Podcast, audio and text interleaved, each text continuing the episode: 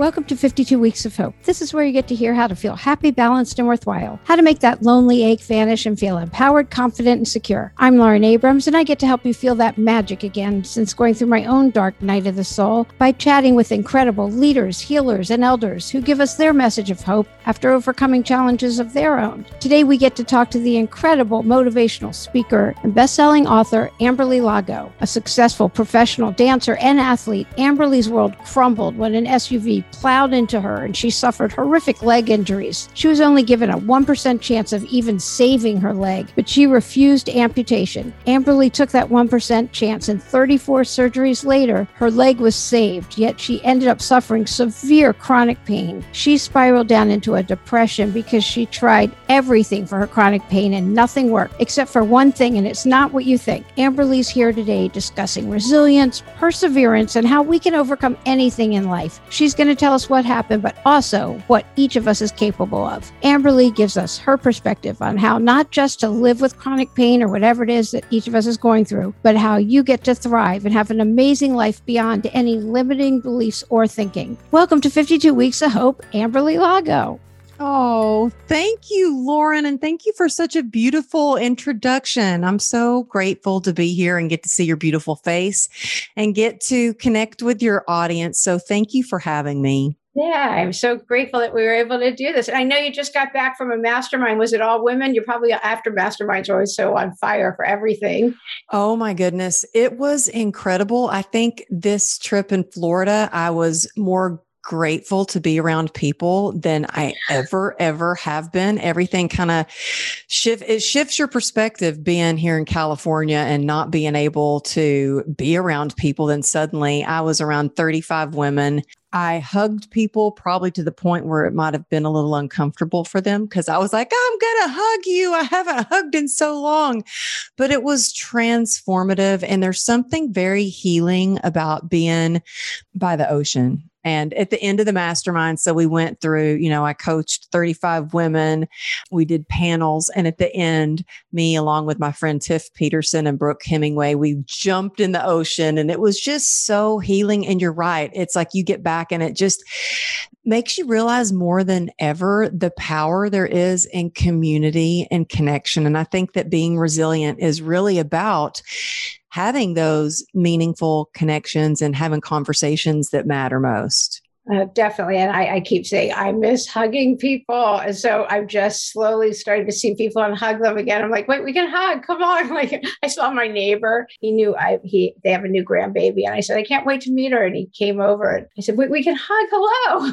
it was just like, it's still novel again. I just, I miss it so much. Oh, I know. I am a hugger. And so that is one of the things I missed the most. So I, I got double vaccinated, which the, the decision for me actually doing that, because I know some people are like, no way I'm getting that vaccine. And yes, I'm going to get it. And at first I was like, no way I'm getting the vaccine. And my 95 year old grandmother was talking to me and she said, you know, I think I'd rather take my chances with the vaccine than I would with COVID. So I'm going to get the vaccine. And that kind of put everything in perspective. And then I don't know what COVID would do to me because I was diagnosed with complex regional pain syndrome and how that would affect me.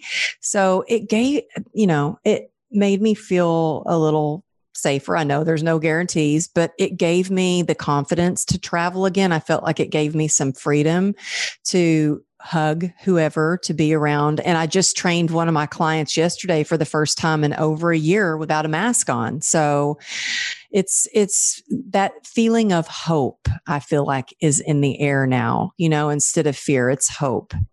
Yeah which I love you saying that. That sounds like it'll be a soundbite. so you your book, True Grit and Grace, Turning Tragedy into Triumph, documents your terrible accident that mm-hmm. I mentioned in the intro and your amazing miracle recovery. Do you want to talk about what happened? And do you know I, I I don't want to forget to ask you if you know Alex Smith, the quarterback, and about his recovery. Uh, no. okay. Okay. I'll have so, to write that down. Alex Smith. Yeah. From well, he he was on the Washington football team, but there's a documentary, and it is ruling. I am the queasiest person ever. So when you talk about this, you can't, I'll stop you. I am, no. Okay. I, yeah. I, I, actually want you to, no, I do want you to talk about what happened and just like the verbiage has to be a little bit. yes. I, don't worry. I won't make you pass out. I mean, yeah, okay, actually, you. you know, at the scene of the accident, I honestly, I, I knew it was bad, but you know, I, I, was coming home from work on my motorcycle when I was hit by an SUV. And when I saw the other car, when you make eye contact with people when you're riding a motorcycle, and they're like, okay, I think they see me. Okay, he sees me. Well, I was like, well, I thought he saw me. He went shooting out of the parking lot and made a left I was going straight. He made a left and I tried to jump off my bike, but I only had time to let go of the clutch and, and try to stand up a little bit. And I immediately felt pain and I was thrown about 30 feet. And when I came to a stop is when I looked down at my leg and looking at it, I knew it was bad, but I really, and it was pain like I've never experienced before, but I didn't realize it was that bad until I saw the people around me. And one lady fainted and people were scared to come up to me. It was pretty horrific. And luckily, a, a lady did finally come up to me. She was a nurse, and I was screaming and you know, all kinds of cuss words, and and which I don't normally cuss like that. And one of my thoughts was, "Ooh, my Methodist mother would not be proud of me right now." And then one of my thoughts when I looked down at my leg was, "Oh, I may this isn't good. I might have to train clients on crutches for a while. Like I had no idea how drastically this was going to change my life. I also didn't realize my femoral artery was severed and I was bleeding out. So luckily a guy made a tourniquet on my leg. I wish I knew who he was he saved my life. Where were you? Were you, were you? Were you on a freeway or highway? I was on the middle of the street on Ventura Boulevard okay. in Woodland Hills. So I know you. We live close to each other, so I know you know where that area is. And they shut down Ventura Boulevard, and the nurse was like, "You need to breathe with me. You just need to breathe." And so, you know, the paramedics got there really fast. My husband got there fast. Wow. You know, he said that his phone was ringing, ringing, and ringing and ringing, and he he wasn't answering it because it was he didn't know the numbers that were calling in. And he finally thought what is going on? Because his phone would not stop ringing. And i had been screaming out call 911 please call my husband. And i was yelling out his number. And i was actually i didn't want to try to reach i didn't want to move. I was just holding on to my leg because I really thought my leg was just going to fall off. That's how broken into pieces it was. So he got to the scene of the accident. They got me in the ambulance. And then I remember squeezing that paramedic's leg. And I was thinking, well, why isn't he looking at me? I wanted him to make some sort of eye contact to, to yeah. let me know, okay, it's going to be okay. Yeah, you know, yeah. I needed that little glimmer of hope, like, you got this girl. And I got nothing. And I was like, am I dying? Where then I thought, well, was he following the? That's incredible. He was. He was following the the paramedics. And, you wow. know, it's interesting. I just at this mastermind, I had someone ask me, they were like, Do you remember everything? And I was like, I remember everything in such detail, like so vividly. In fact, sometimes I wish that I didn't remember because yeah. for the longest time I would close my eyes and I, that's all I would see was mm-hmm. the car coming at me and envision myself flying across and sliding across the asphalt. But when I got to the hospital, it was chaotic in there. I mean, the the ER room was filled with cops now because my husband's a cop and news travels fast. And he was crying. I never heard him cry before. So it was like, oh my goodness. And that scared me because I thought he's freaking out. What if I don't ever, what if I'm dying and he's a mess. And so I yelled across the hospital room. I was like, honey, I need you to get over here and be strong for me now. And he came over and he held my hand. And that's the last thing I remember before I was put in induced coma because I was basically my body, because I'd lost so much blood and I was going into shock, I was dying. And so, and they couldn't control my pain. So they put me in induced coma and that was the last thing I remember before, you know, this beautiful nurse leaned over me and she had this long flowing hair and she looked like an angel and her name's Shaniqua. And I actually still keep in touch with her to this day. And she gave me comfort because she said, "Don't don't worry, we're going to make give you something to make you feel all better now." And that's the last thing I remember before I woke up out of a coma with tubes down my throat. I'd been on, you know, life support and and they said we're going to have to amputate your leg. So wait, wait, so when you were in, how long were you in a coma?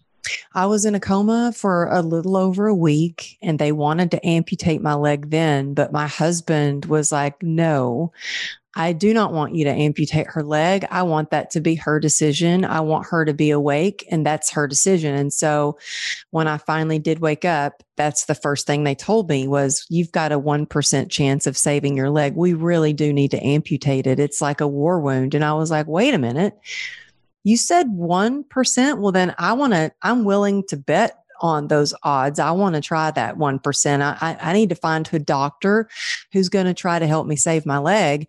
And we got on Google, we searched limb salvage, we pulled a lot of strings, we said a lot of prayers, and were able to get me transferred to a hospital where Dr. Wiss performed in total over over years over about three four years i've lose track but I don't lose track of the surgeries because it was 34 surgeries and they saved my leg.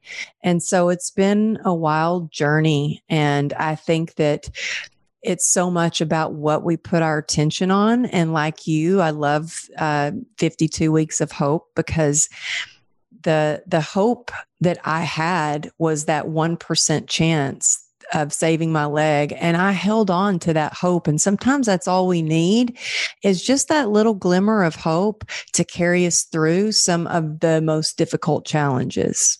Reminding me, I had period of time where I had a thing in my car that said, God never gave us a dream without giving us the strength to carry it out. And there was also the reason when we were talking a little bit before, when uh, I wasn't going to bother applying to UCLA because somebody like me, I would never get, you know, get in. And I, I talk about it in my first episode. And when somebody said to me, they take 25 people a year at that program from outside of UCLA. And I said, yeah. And he said, why not you?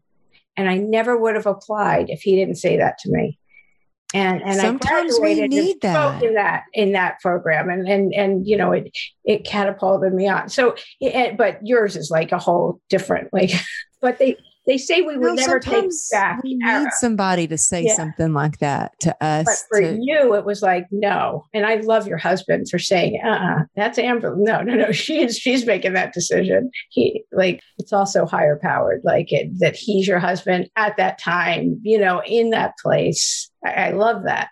So keep going. Oh yeah. Well, no, you're you're right. It is so much about the you know higher power. I couldn't have gotten through any of this without you know, my higher power that I, I call God, that, like I said, there was a lot of praying. And believe me, my husband reminds me still to this day, you have both your legs because of me. and so I'm like, I know, such honey. Guy, Thank you. Such a guy Thank thing. You. Girls are like, we do this together. Guys are like, I did this.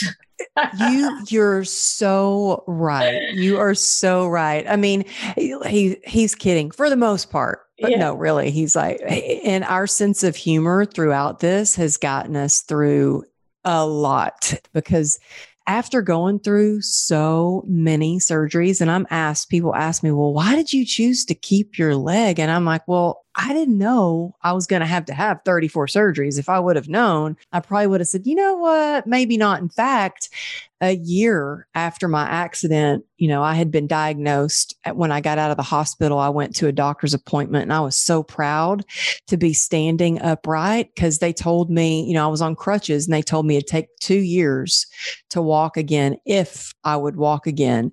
And I was like, it's been four months. It was like four, four and a half months. And I'm like, this doctor's going to be proud of me. I am upright on crutches already because I went from being this elite athlete. I was sponsored by Nike. I had a fitness business and employed several other trainers. I, I had um, a program where I taught people how to get certified to be a trainer. It was a big, a big business and a big life. And I went from that and doing fitness videos to being bedbound in the hospital and having bed sores. So just to be upright and standing and be able to use the bathroom on my own without a bedpan was I was really proud. And I, I, think it's really important for anybody listening to remember like how far you've come, like what's the biggest challenge you've ever overcome. And when you're in a new struggle and something seems like scary or you're anxious about it or you're feeling sad or you're feeling a little deflated, to remember about the hardest thing you have ever overcome and that you got through that. And that will give you the courage to keep going. But for me, when I was diagnosed with complex regional pain syndrome, that was really the beginning of my healing journey. And that's why, like, after a year of all these surgeries and everything, I actually went to the doctor and I was like, you know, I was like, I've got this solution. I was like, you know, this leg, it's not working properly. It's deformed. It's all scarred up. It just gives me too much pain. So we need to go ahead and cut it off. We need to schedule a surgery to cut it off. And he was like, Well, you can't we can't do that. You have complex regional pain syndrome. And if we do that, it may not only get rid of your pain, it might make it worse. So that's not a solution for you. And at that point, I was really devastated. But sometimes I think the, the hardest situations or circumstances in our life, we can't see it in the moment, but it really leads us to the life beyond our wildest dreams if we are, have a willingness to take action steps to create healthy habits to get better. And so after being really in a depression in a state of denial really i didn't want to believe i was diagnosed with this disease it took a lot of digging deep to find a new skill set a new kind of create a a box of tools and so reconnect with my higher power. Oh yeah. So is the chronic pain syndrome is that a result of the leg is yeah Okay. Yeah, it's a result, it's caused by trauma, okay. and people can get it from breaking their wrist or spraining their ankle, or they can get it from a surgery. And it's when your sympathetic nervous system is all out of whack. For, for lack of a better term, it's like a computer that needs to be rebooted. It's not working properly. So there's a constant pain signal nonstop, and your sympathetic nervous system controls like your temperature, sweating, goosebumps, and so I'm in a flare up, my leg will be a different color. It might have areas of goosebumps on it. It might swell. It burns. It feels like everyone has it a little bit differently. For me, it feels like when I have a shoe on and I'm having a flare up, it feels like the shoe is just like a vice grip squeezing my foot. I have it in my right leg and right foot. And so I've actually been, you know, there was one time recently I was at my daughter's uh, she's a horseback rider. And i was at her competition and i wore pants. I can't wear pants that are too tight on my leg because it'll cause a flare up. And i had some pants on and i thought they would be fine. They weren't real real tight but for some reason they started flaring me up probably just because i was on my leg a lot. And I was like, oh my gosh, I have to get these pants off. And one of the grooms at the horse show gave me scissors, and the trainer saw me cutting my uh-huh. jeans, and they were three hundred dollar jeans. Yeah, I'm I'm, t- I'm sitting there thinking scissors. yeah i got scissors and i cut i cut my jeans and i was yeah, like I I, it's like you need it's yeah. it's so the pain gets so overwhelming it's like you want to do anything to try to get out of that pain and that led me down a road of really some unhealthy habits. I mean, I tried everything, ketamine infusions, you know, where they I would go in and the doctor would infuse me all day with ketamine to try to reboot my nervous system. I had a spinal cord stimulator. At one point I was on 73 homeopathic pills and 11 different prescriptions at one time and nothing was working. And so I'd started drinking to try to stuff down. It kind of numbed out the pain and that worked until it didn't, until it became a problem. And it was really changing my lifestyle, everything. It wasn't just, you know, I feel like we have these pillars in our life of our physical, our emotional, our mental, our spiritual, our financial. And I had to work on all those pillars a little bit differently, like a little bit different. Like I had to change the way I ate. I had to get more sleep. I had to pause and ask myself, what does my body need? Because I had to unlearn some things. I was the kind of person that growing up in Texas, growing up an athlete and a dancer, I was taught you just work harder, you ignore the pain, you know, no pain, no gain, hide your crazy and be a lady, and you better grit it out. And it was like, that didn't work for me anymore. I had to give myself grace and listen to my body and take care of myself. And so more than anything, it's it's not just grit and being tough. It is about mental toughness, but it's also giving yourself some grace and being a best friend to yourself and being your best cheerleader because man, sometimes it's tough. Times get tough. And it's like, if we're not our own best friend, then who is going to be? You know, we have to know that we always have ourselves. Yeah. Well, God is in the pause. So if we aren't, don't take that moment just to be quiet. We, we can't hear the message anyway. Yeah. You know, I do a spiritual reading every morning and it was about the pause. And so also every morning I read and then I text my sponsor and I tell her three things I'm grateful for. And I, I, text her my reading. And this reading was all about the pause and it says the great creative power is everything. If you leave out one whole chunk of it by making God only masculine, you have to readdress the balance. Okay, that was one. but the one that I like too was be still and listen to the stillness within.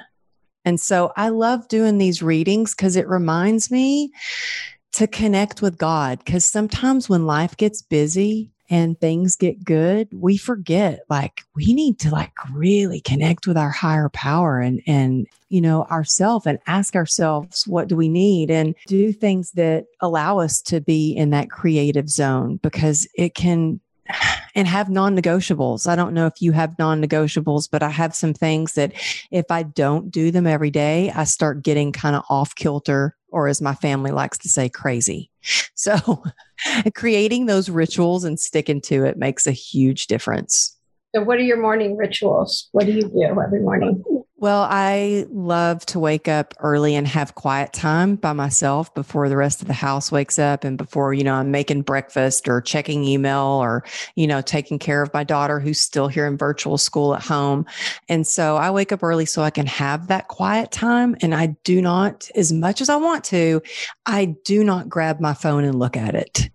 I don't scroll through Instagram, even though I want to. I don't check email. I'm like, no, I need to have time to myself. I write in my journal. I write three things I'm grateful for. I write what my intentions are. And like I said, I text my sponsor every single day. Doesn't matter if I'm traveling. I might text her a little bit later if I'm on a plane, but I always text her what I'm grateful for because when you express that gratitude, it makes you feel it even more. And then I move my body. That's why I'm still in workout clothes. And I think, you know, a lot of people think they have to do journaling a certain way or they have to have a fancy journal. And i i grab anything. Like i have just this like little notebook. I, oh, yeah. and sometimes i write like no one else is going to read it. Yeah yeah, yeah see? It, i mean and there's something very healing about writing because and, and honestly i had no idea that the journal entries that I wrote in the hospital bed, that was really therapy for me. Had no idea that some of those journal entries would be in a book that I would write in the future. So you you know, you never know. I like to write like no one else is going to read it. Oh, but- definitely. Yeah, definitely. I've been doing I've been exchanging gratitude lists for well over a decade. It's alchemy, yeah. isn't it? Yeah. It's like, and somebody said, Well, I don't feel grateful. I'm like, That's not the point. You're grateful by the time you get to the end. It's not like you you do it to feel grateful. You don't do it to like anyway, it's and it raises our frequency and our vibrational level. It does so much for us. And I'm like, it really shifts your perspective, yeah. doesn't it? Absolutely, absolutely. And then when I'm mad at Scott, I, I text him uh, a, a, gratitude list of everything that I'm grateful for. And by the time I get to that, I'm like, he's so great. I know. You know, that's so I'm so glad you brought that up. It's it's so important cuz yeah, that's such a good idea when you're upset with someone to think about, you know, the things that you are grateful for. Like we were watching home videos last night and I was like, "Oh my goodness." There I was in one of the videos, my youngest daughter was 2 years old and I'm limping around cuz my leg is still broken and I had fallen down the stairs on my crutches. And so my wrist was broken. And she was in the video. She's like, Mama, Mama, I want to see. And I pick her up with one arm and I put her on the counter. And I had baked a cake for my oldest daughter and my husband's videoing. And I thought, you know what? I can be upset with him for things sometimes. I got upset last night because him and my daughter were being, you know, rowdy and getting into it. And I like to claim my peace at night. I'm like, I just need peace. Y'all stop acting up. and I mm. saw that video and I was like, gosh, you know, here's a man that I didn't go through all these surgeries by myself. He watching that video, I was like, he went through that with me. He took me to the hospital every single time. He was with me when I woke up. That's a lot. I mean, I get emotional just thinking about it. So I'm glad you said that. When I'm upset with him, I'm going to write him a little gratitude list. yeah. Because yeah. it works. It makes you so yeah. grateful just to for what you do have instead of what you don't have and it makes you grateful for the things that you can do and instead of focusing on the things that you can't do. Right. It's the whole thing. Whatever we focus on grows. It's that simple. I, I talked to uh, rabbi Jill Zimmerman, one of my first episodes, she learned all this stuff growing up and she she did all she's talked about she was so amazing I, am like how'd you learn this and my mom taught me and she knew all her feelings because her mom taught her she's older definitely older than us i mean i'm, you know, older, I'm older, than you anyway but i no i don't think you are i think we're the same age but but i'm like i never i mean i know I'm, i know way better now how i'm feeling in the moment. My kids know. I'm always so amazed. I'm like, wow, you know how you feel right, Contem- right now, contemporaneously. I think that's so amazing yeah. You know, m- my mom is such an amazing lady and she worked so hard. So I definitely learned a lot of grit and how to work hard from her. But I think that she's so gracious in everything she does and so kind. And so I learned that from her. And what I think really taught me about gratitude was growing up, we were taught to always say thank you. We didn't, she wasn't saying, this is gratitude and this is how gratitude works. But I learned through what she did. And one of the things that really showed me the magic of gratitude was when I was in the hospital and I was laying there and I didn't know is today going to be the day that they amputate it? Is this next surgery or am I going to make it through this next surgery? And I remember getting really depressed and, you know, thinking, oh my gosh, I can keep staring down at my leg or being depressed. And instead, I turned to my journal and I started, and it wasn't a journal, it was actually like a little notebook. I still have that notebook. And I was writing down everything, the nurses and their names, all the people that came in to see me. I was writing down, you know, all the gifts that they had brought me and writing thank you notes because my mom taught me that we always wrote thank you notes. Yeah. And so I, I, found that when I would write these thank you notes, it changed the way that I felt. And so when you can be of service to someone, when you can be kind, it really changes the way that you feel.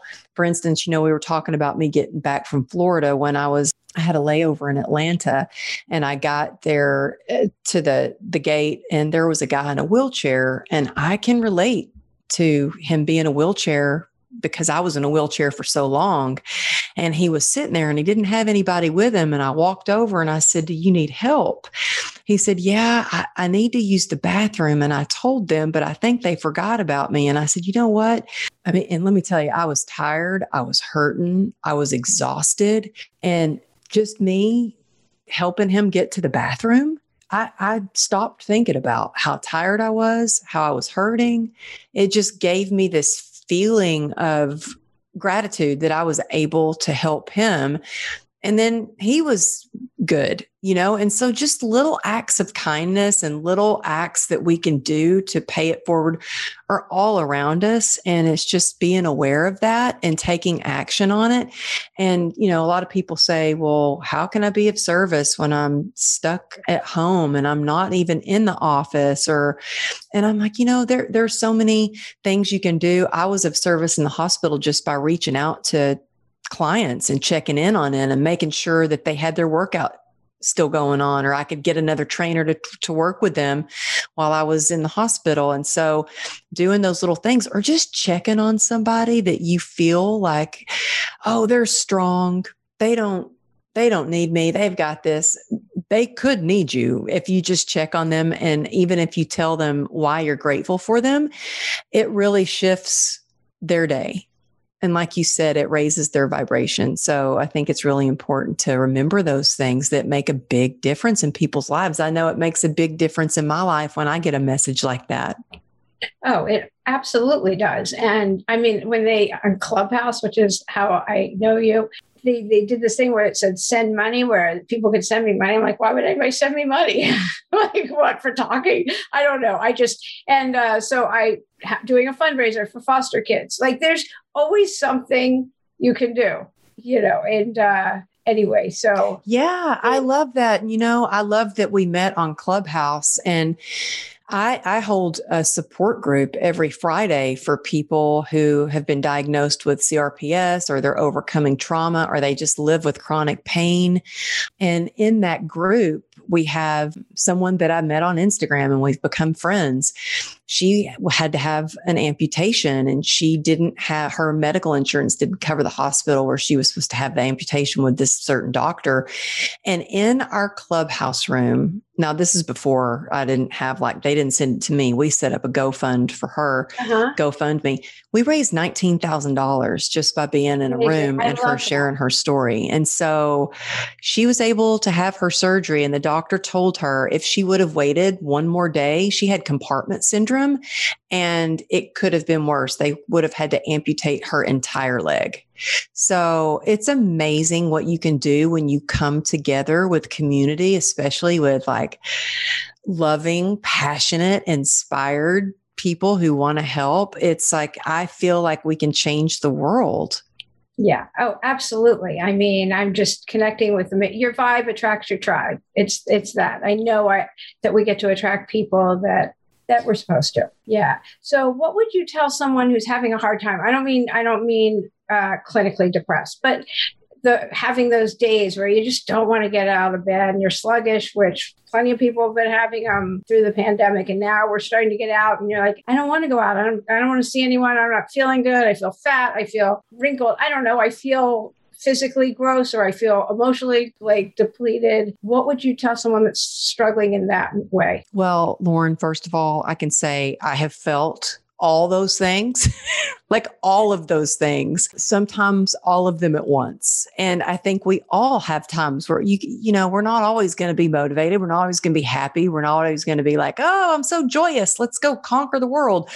But I tell you what, I would say the, the thing that changes your mood and makes you feel better and you're if you're feeling down or you're feeling sluggish you're not going to want to do this but what you have to do is move your body because moving your body it really moves your mood it moves your mindset not only that moving your body releases endorphins, which combat pain, which make you feel good.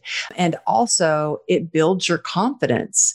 I'm not saying you have to do some strenuous one hour workout or whatever. It can literally be 10 minutes of moving your body and you will feel a difference in the way you think you will be more creative. Just to take a break and go outside in nature is so rejuvenating because for me, that's where I connect with God. That's where I can get away from the noise. And we need to get away from all the noise and unplug from our devices so we can really tap into what brings us joy again and you know i know life is busy on zoom and and to keep up with social media and all of that stuff and so part of my non-negotiables and I've messed up. I mean, I mess up on this and I have to get back on track and I'll go, "Oh gosh, why do I feel like crap?" And it's like, "Oh, because I didn't move my body. Like this is the second day I didn't move my body or whatever it is at the time. But I have a chin up bar in my office here and a Swiss ball and a foam roller. And so there are days when I'm back to back to back where I might only have time to do things in between Zoom sessions or whatever it may be. But moving your body, I would say, even when you don't feel like it, is going to give you energy. You're going to feel more energized, even if you're like sluggish. It is to me, it's my medicine and it has changed my life. I'm grateful that I grew up moving and dancing and being an athlete because I knew even in the hospital, stuck in the hospital bed, if I just moved my body, I would feel better. And so I asked them in the hospital, can you please install a pull up bar over my bed? And I asked wow. one of the trainers, can you please bring some dumbbells? And it wasn't like I was doing these strenuous workouts in between surgery, but I was doing it because I wanted to be able to use the bathroom on my own, use that bedpan without a nurse having to help me. I wanted to keep my upper body as strong as possible and it does something to you emotionally, mentally, physically. It, it, it makes you feel better and stronger and more confident in every way. So there's always a way you can move your body, even if it's, you know, like me when I was completely bedridden. I tried to move my upper body. Just start where you are and use what you have and do what you can. And once you start to feel the difference in that and how you feel, you will crave it. You will want to do it. It will be a part of your non negotiable. Yeah, that's a that's a great answer. Do you have skeptics, people that say, "Why do you even bother?" and or do you not even attract those? oh gosh, you, yeah. I you, let me tell you. I remember when I got my first, not skeptics, uh, haters. They were like full on, full, and and I was shocked. I was like, oh oh my gosh, I'm just trying to help people and give them hope and inspire them. And it was, I had been a guest, uh, uh done an interview on the doctor's TV. Mm-hmm. And when I was interviewed, they edited out the part where I talked about all the different treatments that I had tried and that none worked for me. And so uh, it just said that I use my mindset and that's what gets rid of pain. And I'm like, no, first of all, my mindset doesn't get rid of pain. It helps me get through the pain. My lifestyle helps lower the pain. And so I had people coming out of the woodworks in a support group that I was in that was like, you're a disgrace to the CRPS community. You you make it seem like it's so easy and how dare you even wear it's nice that you can wear those shoes and a dress on TV. So I was being like just bashed for what I was wearing, what I looked like. And I was like, you know what? You would be smiling too if you were looking at that good looking doctor on national TV. I felt no pain at that moment because I was so nervous to be on TV. And I was just sharing what I do on a daily basis to be more resilient and get through the pain. But you'll always have people out there that are going to be a skeptic or the naysayers or the haters. And it's like, you can allow it to tear you down and bring you down, or you can allow that to make you believe in your message even more. And so I was really upset. It hurt my heart when I was like, oh my gosh, I'm trying to help in, in my own people, my own CRPS warriors. Not all, but there are a few. And it's funny how you remember or those negative comments seem to stick like velcro and there could have been a million other things said but i was like that those negative comments and i told my husband i was like wow i have these haters in this support group and he was like congratulations! Good. That means your message is getting out there. And i had to go yeah you know oh, what? that's and that's not the support group for me. I'm out of there peace out. You guys, get, I'm love and light. You can go with the, I, I want to be on team love and light. So anybody that's spreading hope and, and light and passion. And it's not like I just raw, raw cheerleader share the good things. I, I think one of the reasons I've connected with a lot of people through social media and especially Instagram is because I show them there are days where my 13 year old had to push me in a shopping cart because I couldn't walk any anymore. There are days when I'm on, standing on a stage and I feel no pain because of the adrenaline and I feel the pain after I get off the stage. But I show the good, the bad, the the I try to keep it real, but I also don't just sit there and show pictures all day long of when I'm having a flare up or my deformed leg because honestly, it's not what I want to focus on. I want to focus on the positive. And I think that when we choose to focus on the good in our life, the good just keeps getting better. And so I want to focus on what good is going on because I want to keep the good times and the good things to keep coming my way and everybody's way. It's so important. You know, what you what you choose it, it really makes a difference in your resilience on what you're choosing in life. Absolutely. And yeah, I mean, don't these people know about editing? But I love when I was looking at some of your past appearances, or maybe it was a podcast, I'm not sure what it was, but when you did that shift to where you love your leg. Mm. I, I, thought that, that was, was, really hard. amazing. Can you you want to just briefly Thank talk about you. that before we finish? I just think that's that, just that, yeah. that attitude shift or the way we see things. You know, for a long time, Lauren, I couldn't even talk about that without crying because it was such a big change in my. It really changed my life. But if I can go from hating myself and my leg and to looking at it totally different, then if I share that, what can someone else do? Maybe somebody else can start to look at their life or their body or, you know, the person that they are a little bit differently. But, you know, after my accident, I went from doing you know, being in Shape magazine and Health magazine and and a regular contributor for exercise tips for Shape and doing infomercials with Body by Jake. And I'd done a fitness video the day before my accident and to wake up have all these surgeries and now my leg my ankle's fused. So people are always like oh you wear boots to work out. And i'm like well my ankle's fused and it my foot doesn't even straighten all the way where I can stand up on my foot. It doesn't go to 90 degrees. And so having a boot gives me that little lift and my legs deformed. It was really hard. And I, my self worth was all caught up in what I did, what I provided for my family, and what I, you know, what I looked like. And that was completely just in an instant all gone. And I was, you know, out of my career was gone. My looks were gone. My confidence was gone.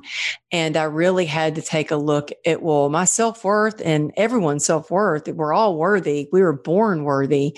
And it's who we are as a person, how, and how we love and the kindness that we give.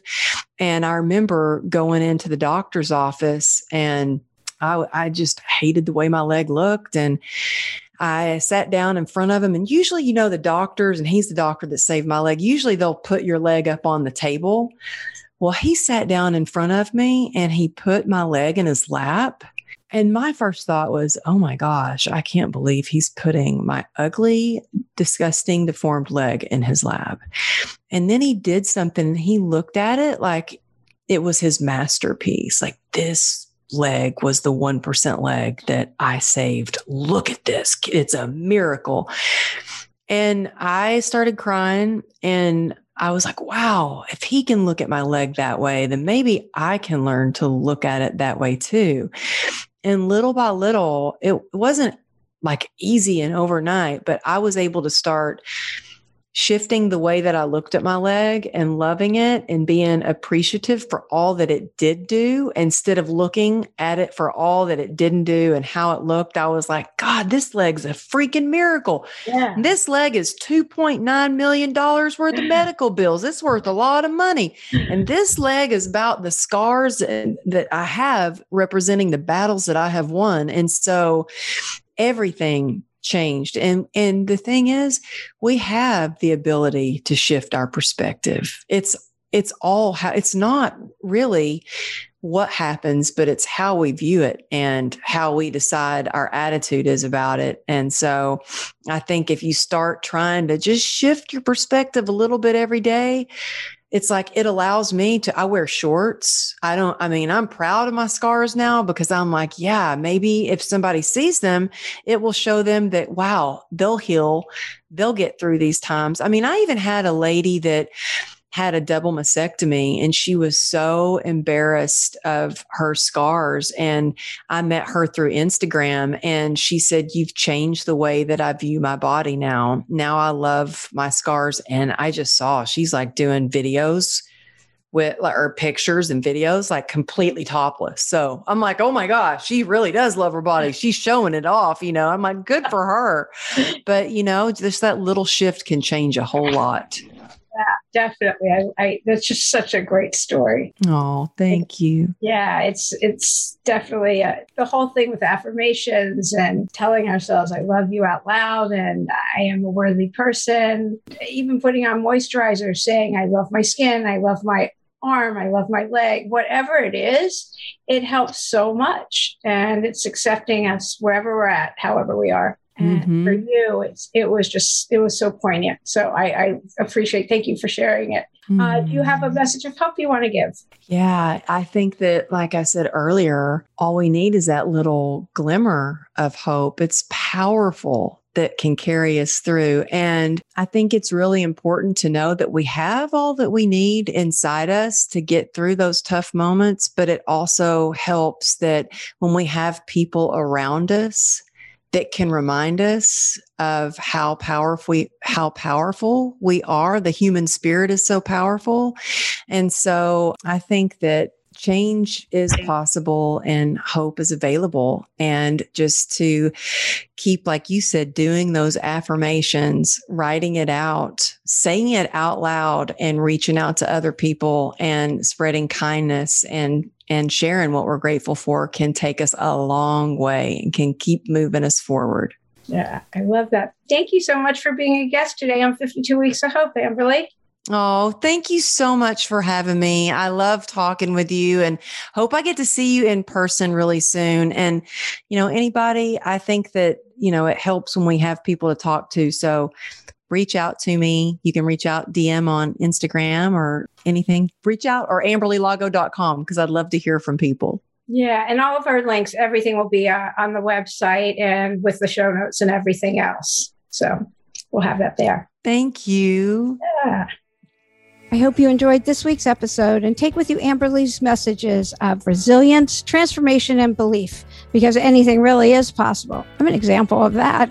Be sure to tune in next week when beautiful Buddhist spiritual leader Spring Washam joins us. Spring's a Dharma teacher at Woodacre Spirit Rock Meditation Center, and she also holds these super cool retreats in Peru. She discusses how to overcome stress, fear, anxiety, how to practice self forgiveness, how to help you discover your life's purpose, and make your own inner calling come true. She also answers some really basic questions about meditation for any new practitioner. She's so amazing. After Kristen a couple weeks ago, Amberly this week, and hearing Spring next week, we're all going to be floating or vibrating on the super high energy level. This is just so much fun. Be sure to tune in tomorrow morning in the Hope Club on Clubhouse and get your day started right. And also, let's all chat and get to know each other. We're also on the Facebook group page, so go ahead and join us there, or just go to my website for all of our information at 52weeksofhope.com. I also want to thank Yoga Canyon for such a great review. It was so nice. Thank you. She said that 52 Weeks of Hope always has inspiring guests that remind her that life isn't always sunshine and rainbows, and we have a choice to let ourselves go and begin again as many times as we need it. And that she loves how